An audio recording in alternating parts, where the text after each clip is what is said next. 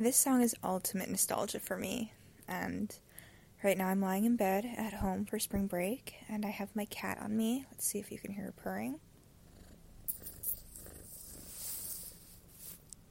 Maybe you got that.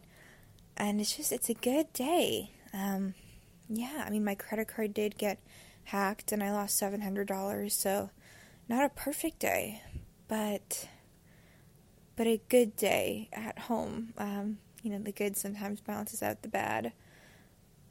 Maybe in this case, the bad was a little worse, but it's fine because I'm in bed and I have my cat on me. And this song is just, um, yeah, just 2019 in a nutshell. And it's, it, it was happy. Yeah, another time where it was just a lot of good balancing out some bad and all of it. And yeah, it just, it's, it's a special song. So say goodbye, Krat.